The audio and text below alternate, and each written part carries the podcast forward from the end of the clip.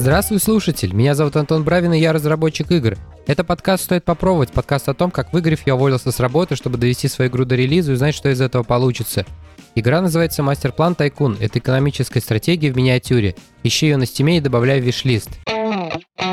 Дорогой слушатель, марафон продолжается. Не успел я сдать креаторский build, о котором я говорил в прошлом эпизоде. Еще за это время я успел закрыть milestone, так у меня подгреб новый дедлайн. Мне надо сдать весь LocKit в ближайшие пару недель. По сути, LocKit это такая табличка, откуда игра подтягивает локализацию. А сдать его надо для того, чтобы его можно было отдать в работу. Там несколько стадий э, проходит это все дело, плюс э, несколько языков, на которые надо перевести. Соответственно, на это надо много времени. Даже для такой небольшой игры в плане количества текста, как у меня. Когда я считал, сколько слов будет локализации, это необходимо для того, чтобы понять стоимость и объем работы, потому что все локализаторы берут деньги за, за слово. У меня получалось что-то около от 5 до 7 тысяч. Это очень немного. В больших текстовых играх, типа, я не знаю, Ведьмака, эта цифра обычно достигает от 300 до 600 тысяч слов. И вот это вот то, что называется гигантским количеством. Тут же в сравнении это все очень э, небольшой объем. Ну, даже столько текста нам надо перевести на 7 языков. Ну, никак не совсем перевести. Там русский, английский переводить не надо, их надо только запруфридить. Остальные же языки надо перевести,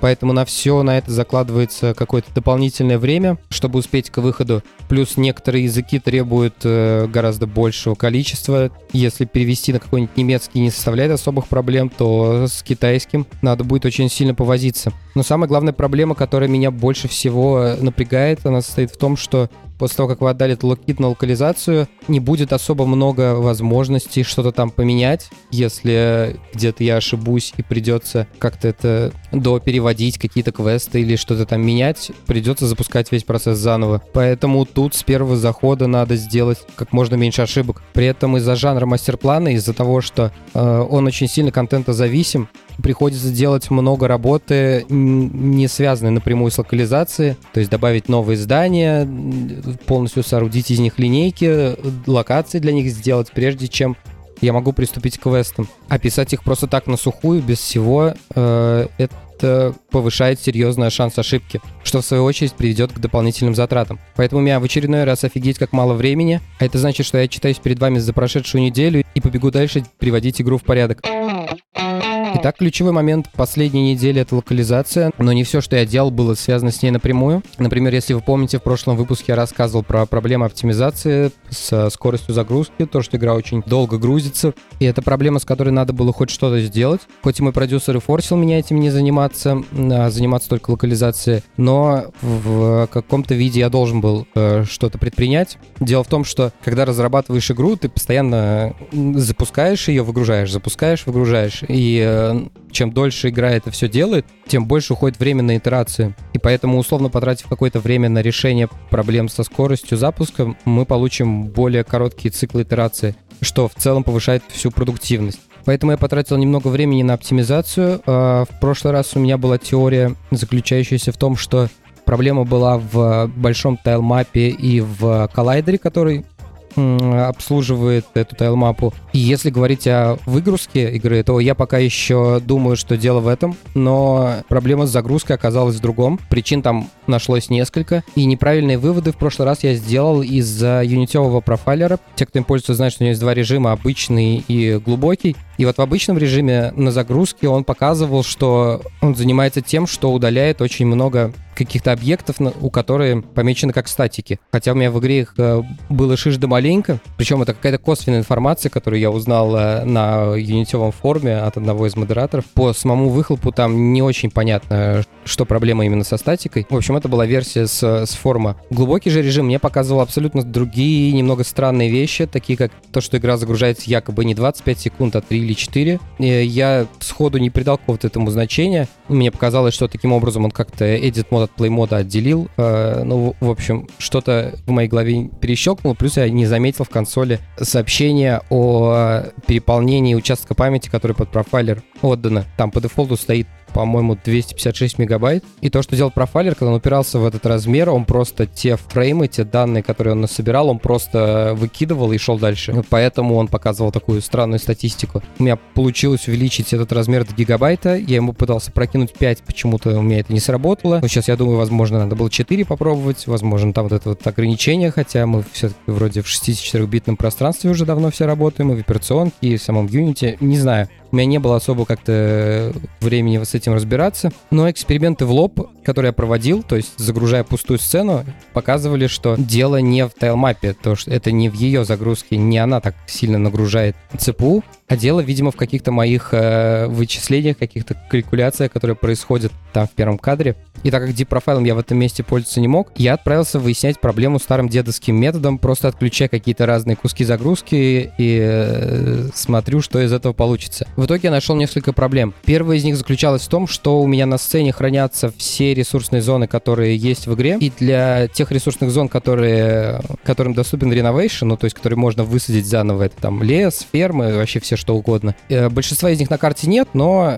некоторые есть, лес, например. Там логика у меня сделана так, э, что мы загружаем эту изначальную сцену, потом, если у нас есть сейф, мы удаляем эти ресурсные зоны, все тайлы, которые у нас есть, и высаживаем их заново по тем, которые хранятся в сейве. Тут как бы логика простая, я должен хранить все координаты всех тайлов в каждой ресурсной зоны, которую вот пользователь, на которую может влиять, потому что человек, например, срубил дерево, сохранил игру, загрузил игру, у него это дерево на месте стоит такого явно быть не должно, поэтому, наверное, 90% размера сейва занимает информация вот об этих ресурсных зонах, которые высаживал игрок. У нас, похоже, была проблема с, там, с позапрошлым проектом, где работал. У нас там в сейве хранилось а, что-то типа тумана войны. И этот туман войны занимал тоже 90% сейва. Ну, чисто из-за таких же причин. Это место пока я трогать не стал, но явно тратить ресурсы на удаление ненужных э, тайлов не имеет никакого значения. Здесь надо просто обвязаться тулингом, все те ресурсные зоны, которые вот высажены изначально на этой сцене, запихнуть в JSON конфиг, из которого генерируется карта, которая у нас запускается, когда нет сейва. Не просто добавить две кнопки, которые с этим конфигом будут работать, э, чтобы можно было это все дело редактировать. В общем, здесь просто надо посидеть, и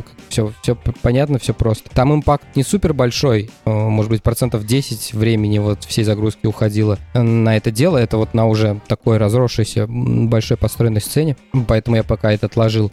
А вторая проблема у меня была с э, подсчетом тайлов э, внутри радиусов. То есть вот если здание какое-то работает э, с радиусом, это ферма, и она высаживает и срубает э, тайлы вокруг себя, ей постоянно надо знать, какие тайлы вокруг нее находятся. И там очень тяжелый алгоритм это все делал. И в этом алгоритме две проблемы. Первая — это нехилое такое выделение памяти. Каждая нода, ну вот размера с ферму, она на каждую такую проверку аллоцирует что-то около 600 килобайт памяти, что овер дофига. И вторая проблема была с тем, чтобы посчитать, э, пересекают ли какие-то тайлы в этой ресурсной зоне линки. Вообще все беды с оптимизацией в мастер-плане, они связаны с линками, потому что если бы все работало исключительно на тайлах, то здесь все очень просто математически, здесь квадраты, и посчитать их пересечение очень просто.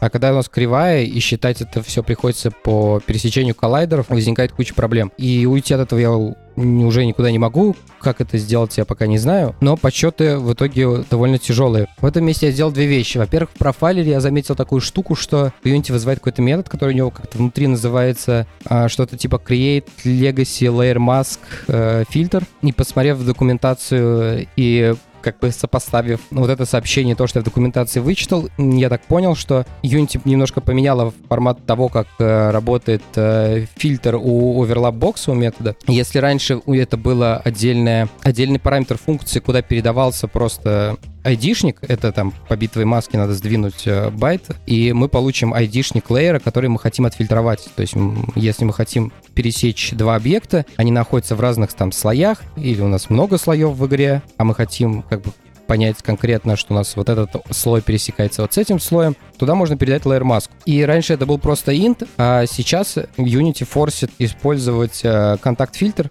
Это класс, который передается вместо этого инта параметрам, и в нем уже это все э, указано, какой слой, как пересекать, можно ли пересекать триггеры, там много настроек полезных. Но из-за того, что я пробрасывал это все старым методом, причем это нигде не помечено как абсолют, то есть не в, в документации, ни райдер не пускал, вообще нигде. То есть это исключительно из дебаггера я вытащил эту информацию из названия метода, что это legacy метод. Из-за того, что я его использовал, этот legacy метод э, внутриковый тратил примерно 20% э, времени выполнения вот этого оверлапа юнитевого на то, чтобы вот конвертировать вот этот инт в, э, у себя эту маску под капотом. Тут, скорее всего, все очень просто. Он просто каждый раз этот класс создавал, и на это уходило время. Все, что я тут сделал, это просто вытащил этот класс наружу, чтобы Unity не приходилось инвокать этот метод внутри. Но он каждый раз не создается, потому что это моя функция, которая занимается этим оверлапом, она всегда работает одинаково. Она всегда с одинаковым слоем одни и те же типы объектов пересекает. Ей не надо каждый раз заново этот э, фильтр создавать. В общем, тут я выиграл процентов 20. И плюс еще моя любимейшая оптимизация Це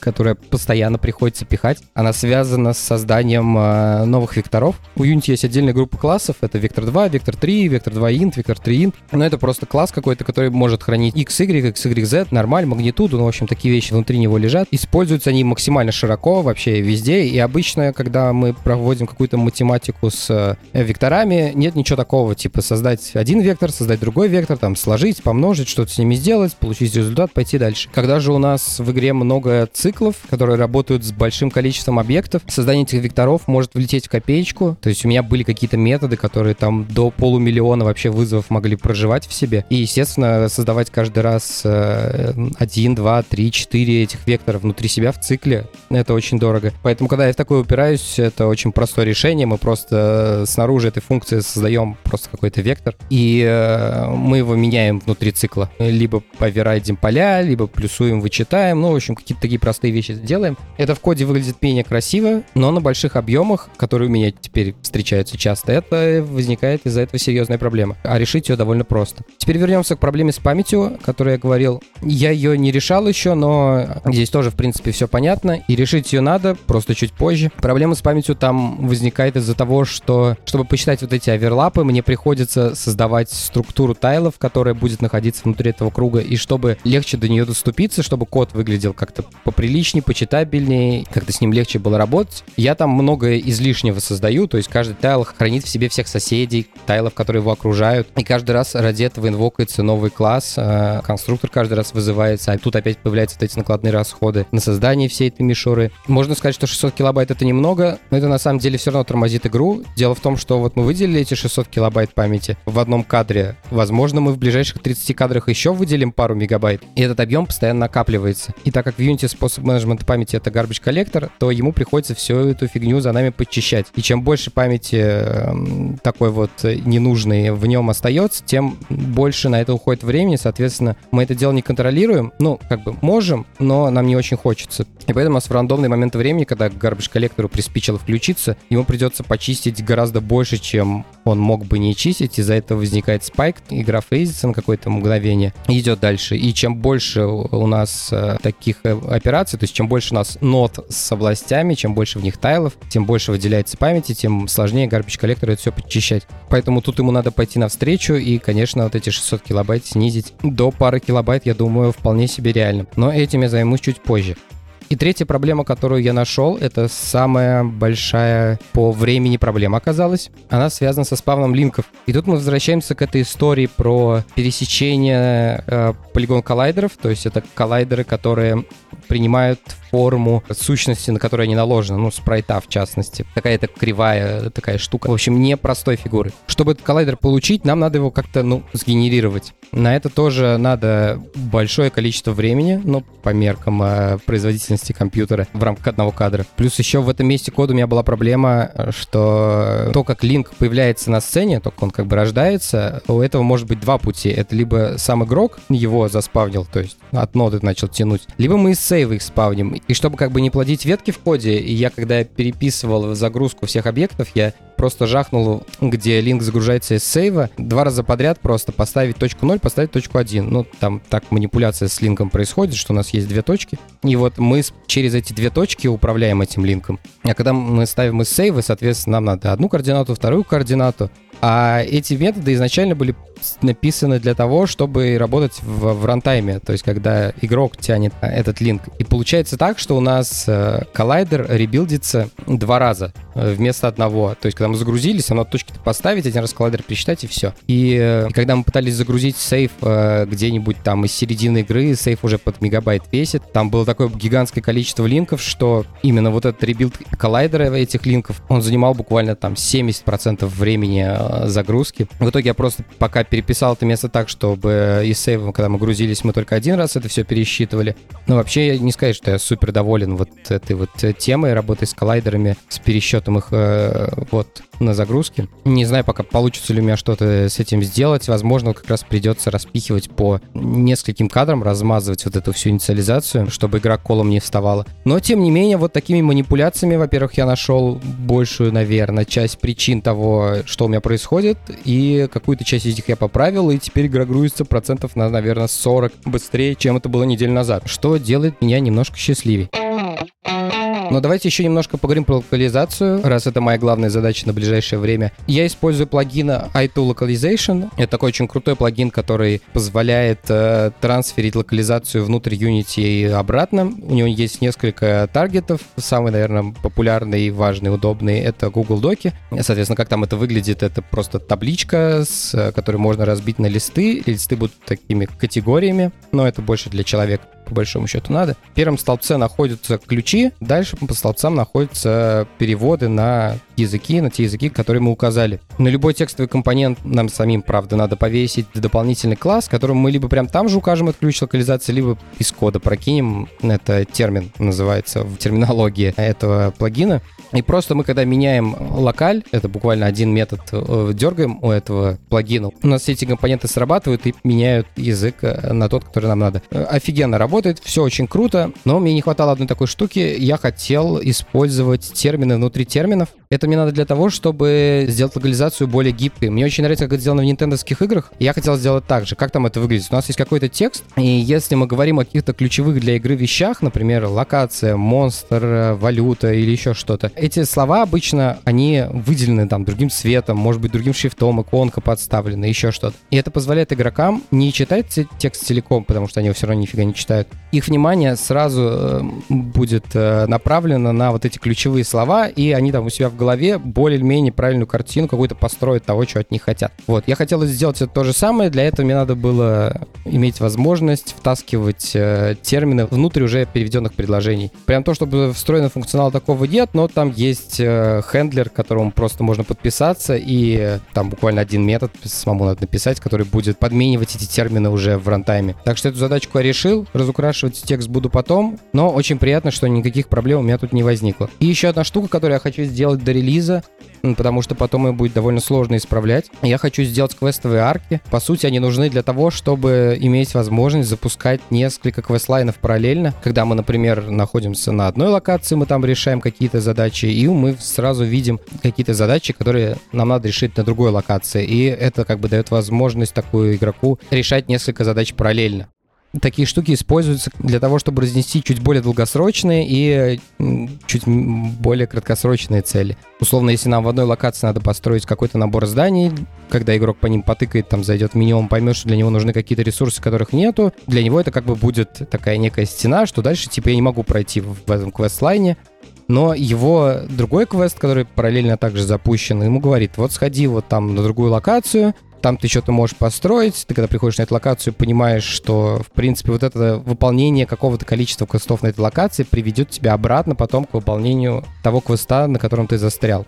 Я даже когда начинал делать квестовую систему, у меня изначально было это чуть-чуть заложено, но потом я на это как-то плюнул, не до того было. В общем, сейчас мне придется к этому вернуться и все это немного перефигачить, а, так, чтобы это работало как арки, как параллельные квесты. Поделюсь недели. Уже, наверное, пару недель назад я себе заказал книгу, которую показывал Лебедев у себя в ролике от его издательства. Это книга Эри Лэптона «Шрифтовое мышление». Там дальше еще продолжение в названии, но нагуглить можно и без этого. Наверное, можно было заметить, что у меня есть какое-то неравнодушие к шрифтам, и так как в этом деле я почти что профан, хоть и делаю игру про тексты, я решил чуть-чуть расширить свой кругозор, поэтому заимел себе вот такую книгу. Это больше такой наполовину альбом, там очень много иллюстраций, как, так как э, разговор все-таки про шрифты идет. Может быть, к релизу дочитаю. Но сложно рекомендовать сейчас книги как таковые, потому что у нас сейчас большой бир бесплатных вещей, а тут я как, как будто бы рассказываю про какую-то книгу за 2000 рублей на какую-то узкую тематику. Не думаю, что она кроме пары людей будет интересна. А, поэтому как альтернативу я могу предложить вам а, посмотреть на ютубе ролик, называется «Почему Стив Джобс любил шрифты». Это лекция, записанная в каком-то университете. Ее читает э, какой-то чувак, то ли из ВК, то ли из Mail.ru, я так и не разобрался. Но, судя по всему, довольно известный человек э, в этой отрасли. Это просто я профан, никого не знаю. Она хоть и записана как будто там с середины, но начинается она с того, как э, шрифты повышают какие-либо конверсии, как с помощью шрифтов можно в какой-то степени, конечно, манипулировать восприятием человека. В общем, мне было очень интересно смотреть, плюс из-за того, что это лекция в университете, а как будто я немножко перенес лет на, наверное, сколько, 15 назад. В общем, если не хотите тратить 2000 на книжку, то можете посмотреть полуторачасовой ролик на ютубе. Не думаю, что там больше знаний, но э, как развлечение для расширения кругозора просто отлично. Ну а мы подходим к концу. Это значит, пришло время говорить спасибо ребятам, которые поддерживают меня на сервисе Boosty. Это пользователь Константин Молчанов, а также несколько ребят тиром пониже. Спасибо вам большое. Очень приятно, что вы уже так долго остаетесь со мной, пока я вот этими всеми делами занимаюсь. А на этом у меня все. Спасибо, что были со мной на протяжении всего выпуска. Ставьте оценки, оставляйте отзывы на тех площадках, где вы слушаете подкаст. Тогда его смогут услышать большее количество людей. Также, если вам понравился этот эпизод, расскажите о подкасте своим друзьям. Я буду за это вам очень благодарен. Такие дела. До следующего выпуска. Пока.